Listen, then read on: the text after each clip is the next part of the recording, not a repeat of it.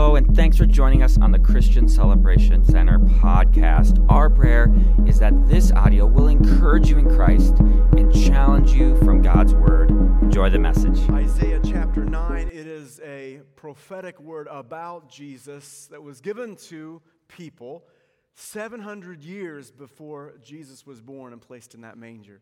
Isaiah chapter 9, I'm going to read verses 6 and 7, which says, For to us a child is born. To us a son is given, and the government will be on his shoulders, and he will be called Wonderful Counselor, Mighty God, Everlasting Father, Prince of Peace.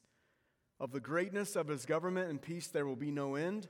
He will reign on David's throne and over his kingdom, establishing and upholding it with justice and righteousness from that time on and forever. And Lord, over these next few moments, may our view of you get even bigger when we walk out of here, may we see that the reality of who you are can change the reality of what we live in each and every day. we thank you for that, Jesus. In your name, if you agree with that, you say amen. Amen. amen. You can be seated.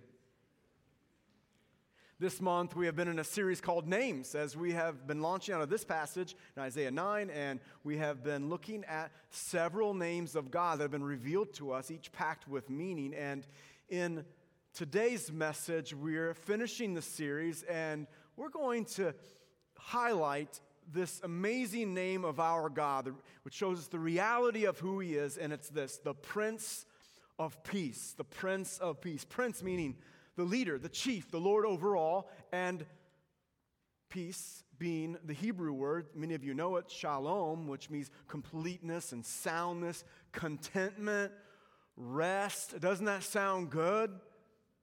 Peace. And sometimes, if you're like me, you wish you could just flip a switch. You could snap your fingers, and then suddenly, voila, there's peace in the world. Suddenly, voila, there's peace in your mind, peace over the situation that you're facing. Peace. We all want it. Interestingly, the day a couple months ago when I sat down to begin working on a message about peace for today's service, it was just five days after terrorists attacked unsuspecting Israelis on October 7th, when what peace that they thought they had was completely shattered. And that particular day for the Israeli people started out as a day of rest and celebration and of peace. You see, that day marked Sukkot, which is the end of the Feast of Tabernacles, dating back to the Old Testament times. It was also Saturday morning it was their Sabbath. It was supposed, supposed for them be a day of rest, a day of peace. And thirdly, that particular day for devout Jews was the day when they celebrated having read through the Torah, which is our Genesis, Exodus, Leviticus, Numbers, and Deuteronomy of the Old Testament, having read through that in the year, they then celebrated on the final day, which was this specific day. And on this specific, particular day, that was supposed to be a day of peace, of rest, of celebration, all of a sudden, it wasn't. All of a sudden, the semblance of peace was shattered. And in the place of peace came war. Now, I've read that over the last 5,500 years of human history, there have been nearly 15,000 wars. And that's only the ones that we know about. And so we have to ask the question is peace even possible? Our track record says no. Is peace even possible? Is peace possible not just in the world, but in your home? Is it possible in your marriage? Is it possible in your relationships? Is it possible in your heart? Is it possible in your mind? Is peace possible? Today, being Christmas Eve, we reflect back to the arrival of our Lord and Savior, Jesus Christ.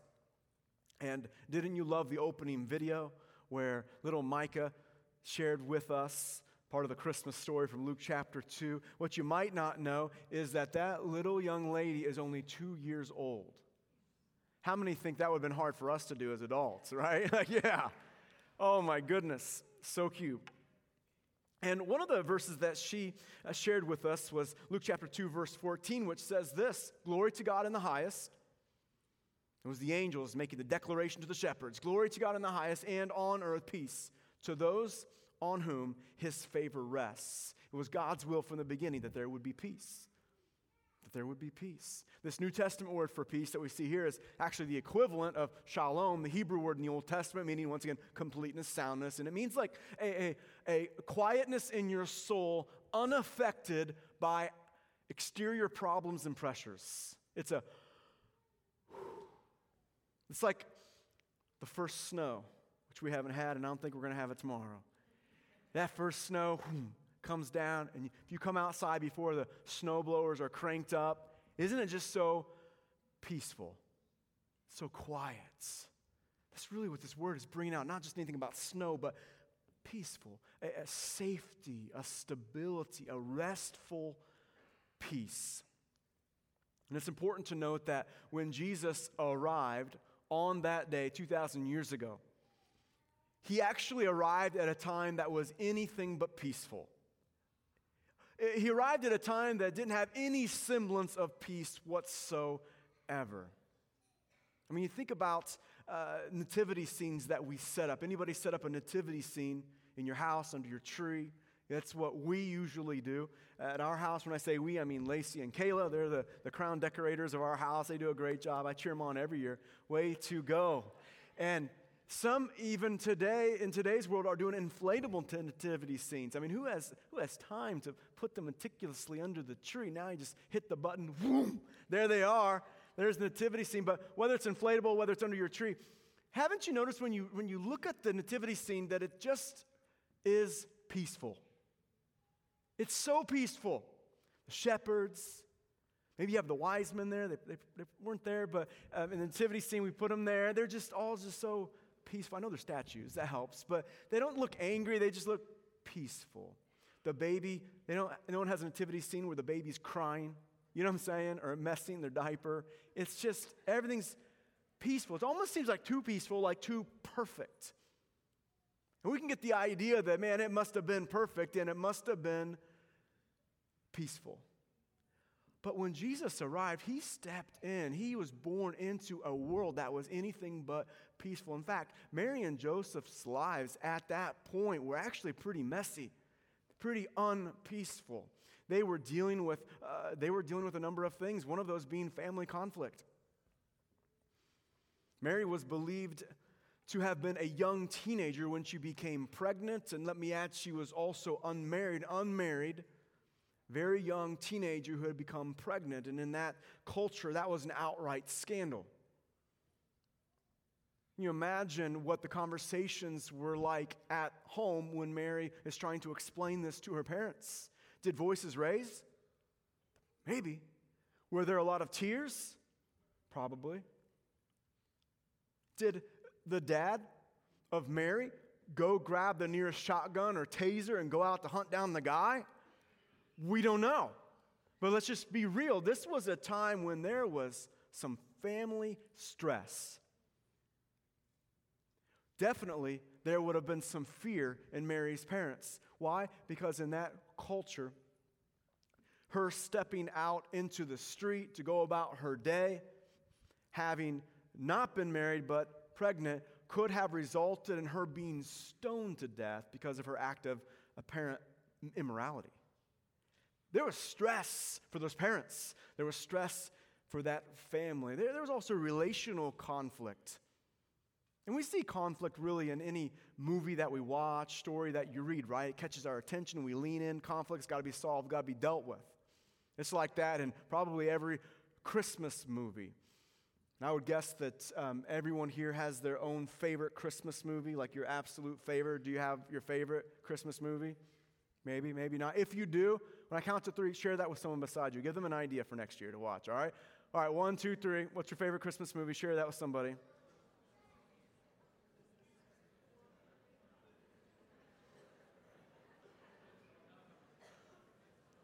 Hey, did anybody choose How the Grinch Stole Christmas? All right, that's our family favorite, so there's one other person in the world that likes that one. All right. Awesome. Anybody choose Home Alone? All right, a few others. That's the highest grossing Christmas movie of all time. Some of you helped to make it so. if you chose that as your favorite. But even if you haven't watched the movie, you probably know the story. Eight year old Kevin is left home by himself. His family leaves on a trip, and then he's got to fight off the, the bumbling idiot bad guys right? I, and I love, I love the scenes where the would-be bur- burglars are, are trying to get in and they step through and they're barefoot at that point and they step on broken Christmas ornaments and you're just like, ah, oh, cringe because it had to hurt so bad. Or they're sliding down the icy steps on their backs, hitting their heads. All the time they're being bested by an eight-year-old kid. It's, it's, it's very funny. And I like those parts. But the parts I don't like were the parts at the very beginning and then certain scenes throughout where there was so much conflict in that home. I didn't like watching that. I, I, I remember that the, the, the parents are, are arguing, the relatives are yelling, the siblings seem like they don't like each other at all. They're just downright mean to each other. There was not a bit of peace in that home. There was conflict. Joseph and Mary were even dealing with some conflict, I believe. See, marriage at that time was set up a bit different than we do it now. They were arranged by parents. Any parents think that's a, a good idea still? We should maybe go back to that one. All right, there's one right over here. Contracts were negotiated by parents after the parents chose who each were going to marry. And after contracts were negotiated, the final signing, agreed upon handshakes of the contracts between the parents, then they were betrothed to be married. And there was a one year waiting period where the young lady would still live with her parents, and then the man would be preparing a home. Be waiting a full year before they would come together in marriage. We can imagine that um, Joseph was very excited for the wedding day and to start off uh, this, this wedding and move into years and years of, of marital bliss. But see, the, the reason for the one year waiting period was to test the purity pledge. Would they be faithful? And Joseph is so excited about the wedding, and all of a sudden he finds out that Mary is pregnant. And Joseph knew that he had been faithful, which is not easy in the first century or the 21st century, but he had been faithful. And then Mary, and, and, and there, there, was conflict there if you read between the lines of the text that we're giving, just because we are human beings and we, we live in a real world, and we see that this must have been so difficult for them. It was anything but peaceful in the conversations that they had. In fact, Joseph decided that he was going to potentially divorce her and completely walk away from the relationship. That's how bad it got. And he thought that was a good approach at the beginning because at that moment he still did not know that what was conceived in Mary was from the Holy Spirit. There was relational conflict, anything but peaceful. There was societal pressures that they were dealing with as a couple and as a, and as a community and as a people group at this time. They were under the oppressive boot of the Romans. Anytime there was an uprising or a revolt by the Jewish people to get out from underneath the Romans, the Romans would crush it with violence. I mean, why did Joseph even travel to Bethlehem? Because he had to, he was forced to. Caesar himself had given a decree, and so every Jewish male had to report back to their hometown where their people, their line, had been born into. And every Jewish male had to then report and stand before the Roman censor, who would then either approve them or not approve them. And they had to prove their lineage and they had to reveal all of their possessions as they gave that report. And if they failed to report before the Roman censor during the time of this edict, they had the possibility of possibly being uh, imprisoned, possibly even being executed. I mean, the only reason Joseph and Mary traveled to Bethlehem is because they absolutely had to. It was an oppressive time, pressures in their society. They had health challenges as well. I mean, what health challenge? Well, Mary was pregnant. And I'm no expert, but I've heard that that's quite a challenge. Having a baby. I don't know. But I was watching um, uh, a description of, uh, like a video description of, of the Christmas story with Lacey and Kayla the other night. And they showed the part where Mary is in a lot of pain getting ready to have a baby. And I'm like, man, why is she in so much pain? Like she's having a baby. And so I, I, I I'm joking, but I did say that. And I, I said to Lacey and Kayla, I'm like, man, I totally get this right now. I totally get what she's going through. I got this cut right here on my thumb, and it actually hurts. And they, they didn't give me, I didn't get away with that at all. They gave me a hard time for that one, as they should, because I was totally joking. But Mary was not experiencing peace in this moment for those who have had children. This was not a peaceful time. She's getting ready to give birth. Remember, there's no hospital for, for her, no nurses, no doctors, no epidurals, not even a backseat of an Uber car. There was no room in the end. there was no privacy, anything that would be like, oh, that would be something that would help the situation. She didn't have any of that. It was not a peaceful time. And if I could just list one more detail to help paint the picture of the lack of peace that Joseph and Mary were experiencing at that time in their life, it was the, the feeling of spiritual separation. And not just for Joseph and Mary, but for their people. It had been about 400 years since a prophet had brought a word from God. And this was, this was different for the Israelites. I mean, you read the Old Testament, you've read prophet after prophet after prophet that God sent with a message from him to inspire them, to challenge them, to correct them, to describe God's love for them, and God's covenant, prophet after prophet. And then there was several centuries where there was no, prof- no prophetic message. And it was like God was seemingly silent. It was like crickets. And many of the people, I'm sure, felt separated from God. Like, okay, we're going through this, God. The Romans are crushing us. Where are you? Why aren't we hearing from you? Where are the prophets? Where are the miracles? And they weren't seeing any of that. There had to have been a feeling of spiritual separation. And it was in that moment, in the midst of family conflict, relational stress, in the midst of pressure in their society, in the midst of the health challenges and the spiritual separation feeling, in the midst of all that is when the Prince of Peace arrived. In the midst of not having any peace, that's when Jesus, the Prince of Peace, came. And it was the exact time that God had planned before the beginning of time for it to take place. It was the perfect time for the Prince of Peace to come because the people weren't experiencing any of it until he came. And this Prince of Peace came. The Bible tells us that this Prince of Peace is the author of peace, that he himself is our peace.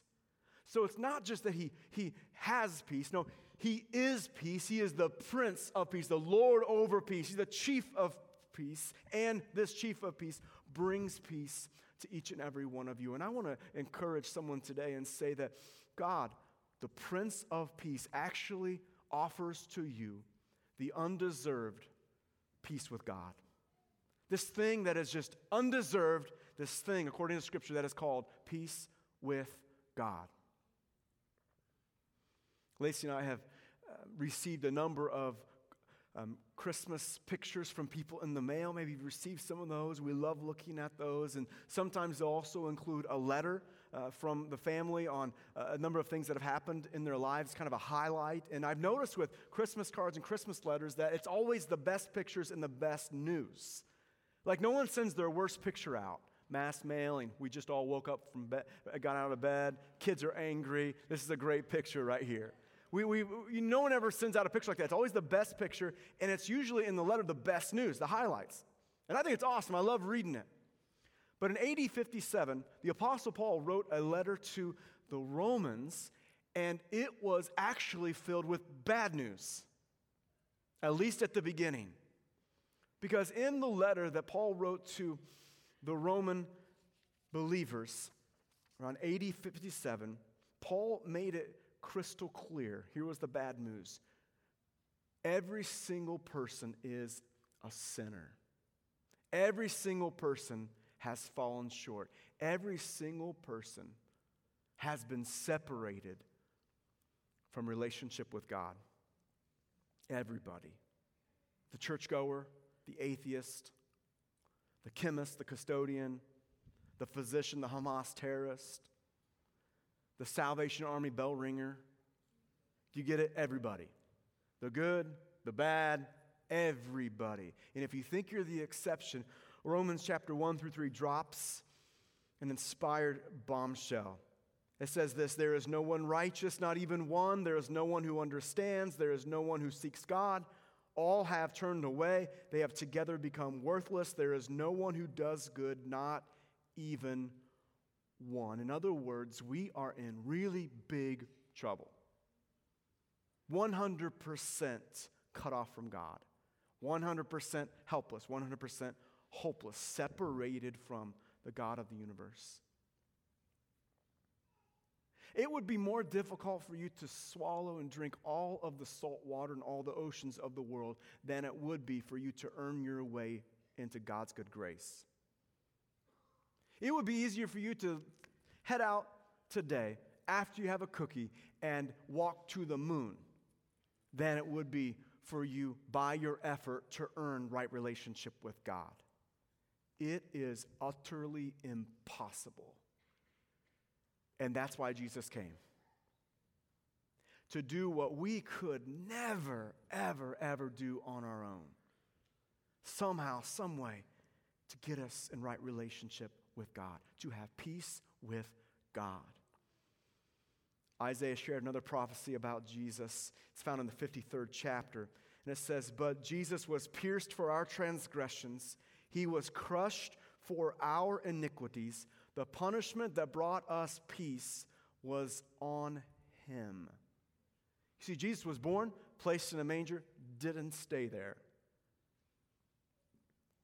Began to grow up. He walked around teaching, healing people who were oppressed by the devil. He lived a perfect, sinless life that no one could even question because it was perfect and sinless and everybody knew it. And then he willingly went to the cross, a Roman, excruciating, violent death. Not because someone forced him to, he did it willingly, willingly laying down his life. And what was he doing as the perfect, sinless sacrifice, as the perfect, sinless lamb? He was taking our punishment on him punishment that was due each of us because of our sins, because you've sinned, and because I've sinned. He took that on himself. Died on the cross, just like the prophecy said, rose again on the third day, just like the prophecy said, and sits now at the right hand of the Father in heaven, proving Jesus is God. He did that for you, and He did that for me, making it possible for us to be at peace with God. Uh, the scripture talks about it like this it's called being right with God. Scripture also records this that when we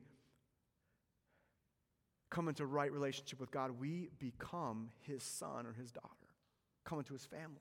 He accepts us. The question is, well, how? How, how, how does that work? What's my part?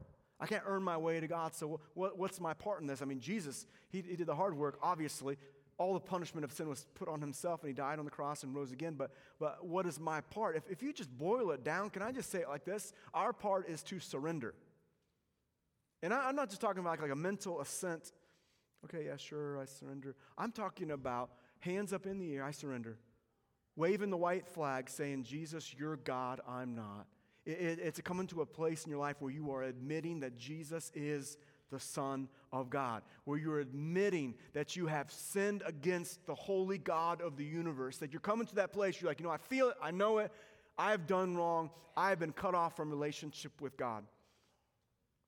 That full out surrender is, is believing in Jesus. And it's confessing that you want to serve Him, that you are surrendering your life to Him. You're confessing Him as your Lord and also as your Savior. And on this Christmas Eve, I want you to know that the Prince of Peace offers an undeserved peace with God. No matter how old you are, no matter what you've done, He offers peace with God, that you can be in right relationship with Him. Thank you for listening. You know, we believe God has something amazing in store for you today. And now is the perfect time to take a few moments and pray about what you just heard. If this message spoke to you, we would love to hear about it. Send us an email to office at cccmidland.com or connect with us on your favorite social media at CCC Midland.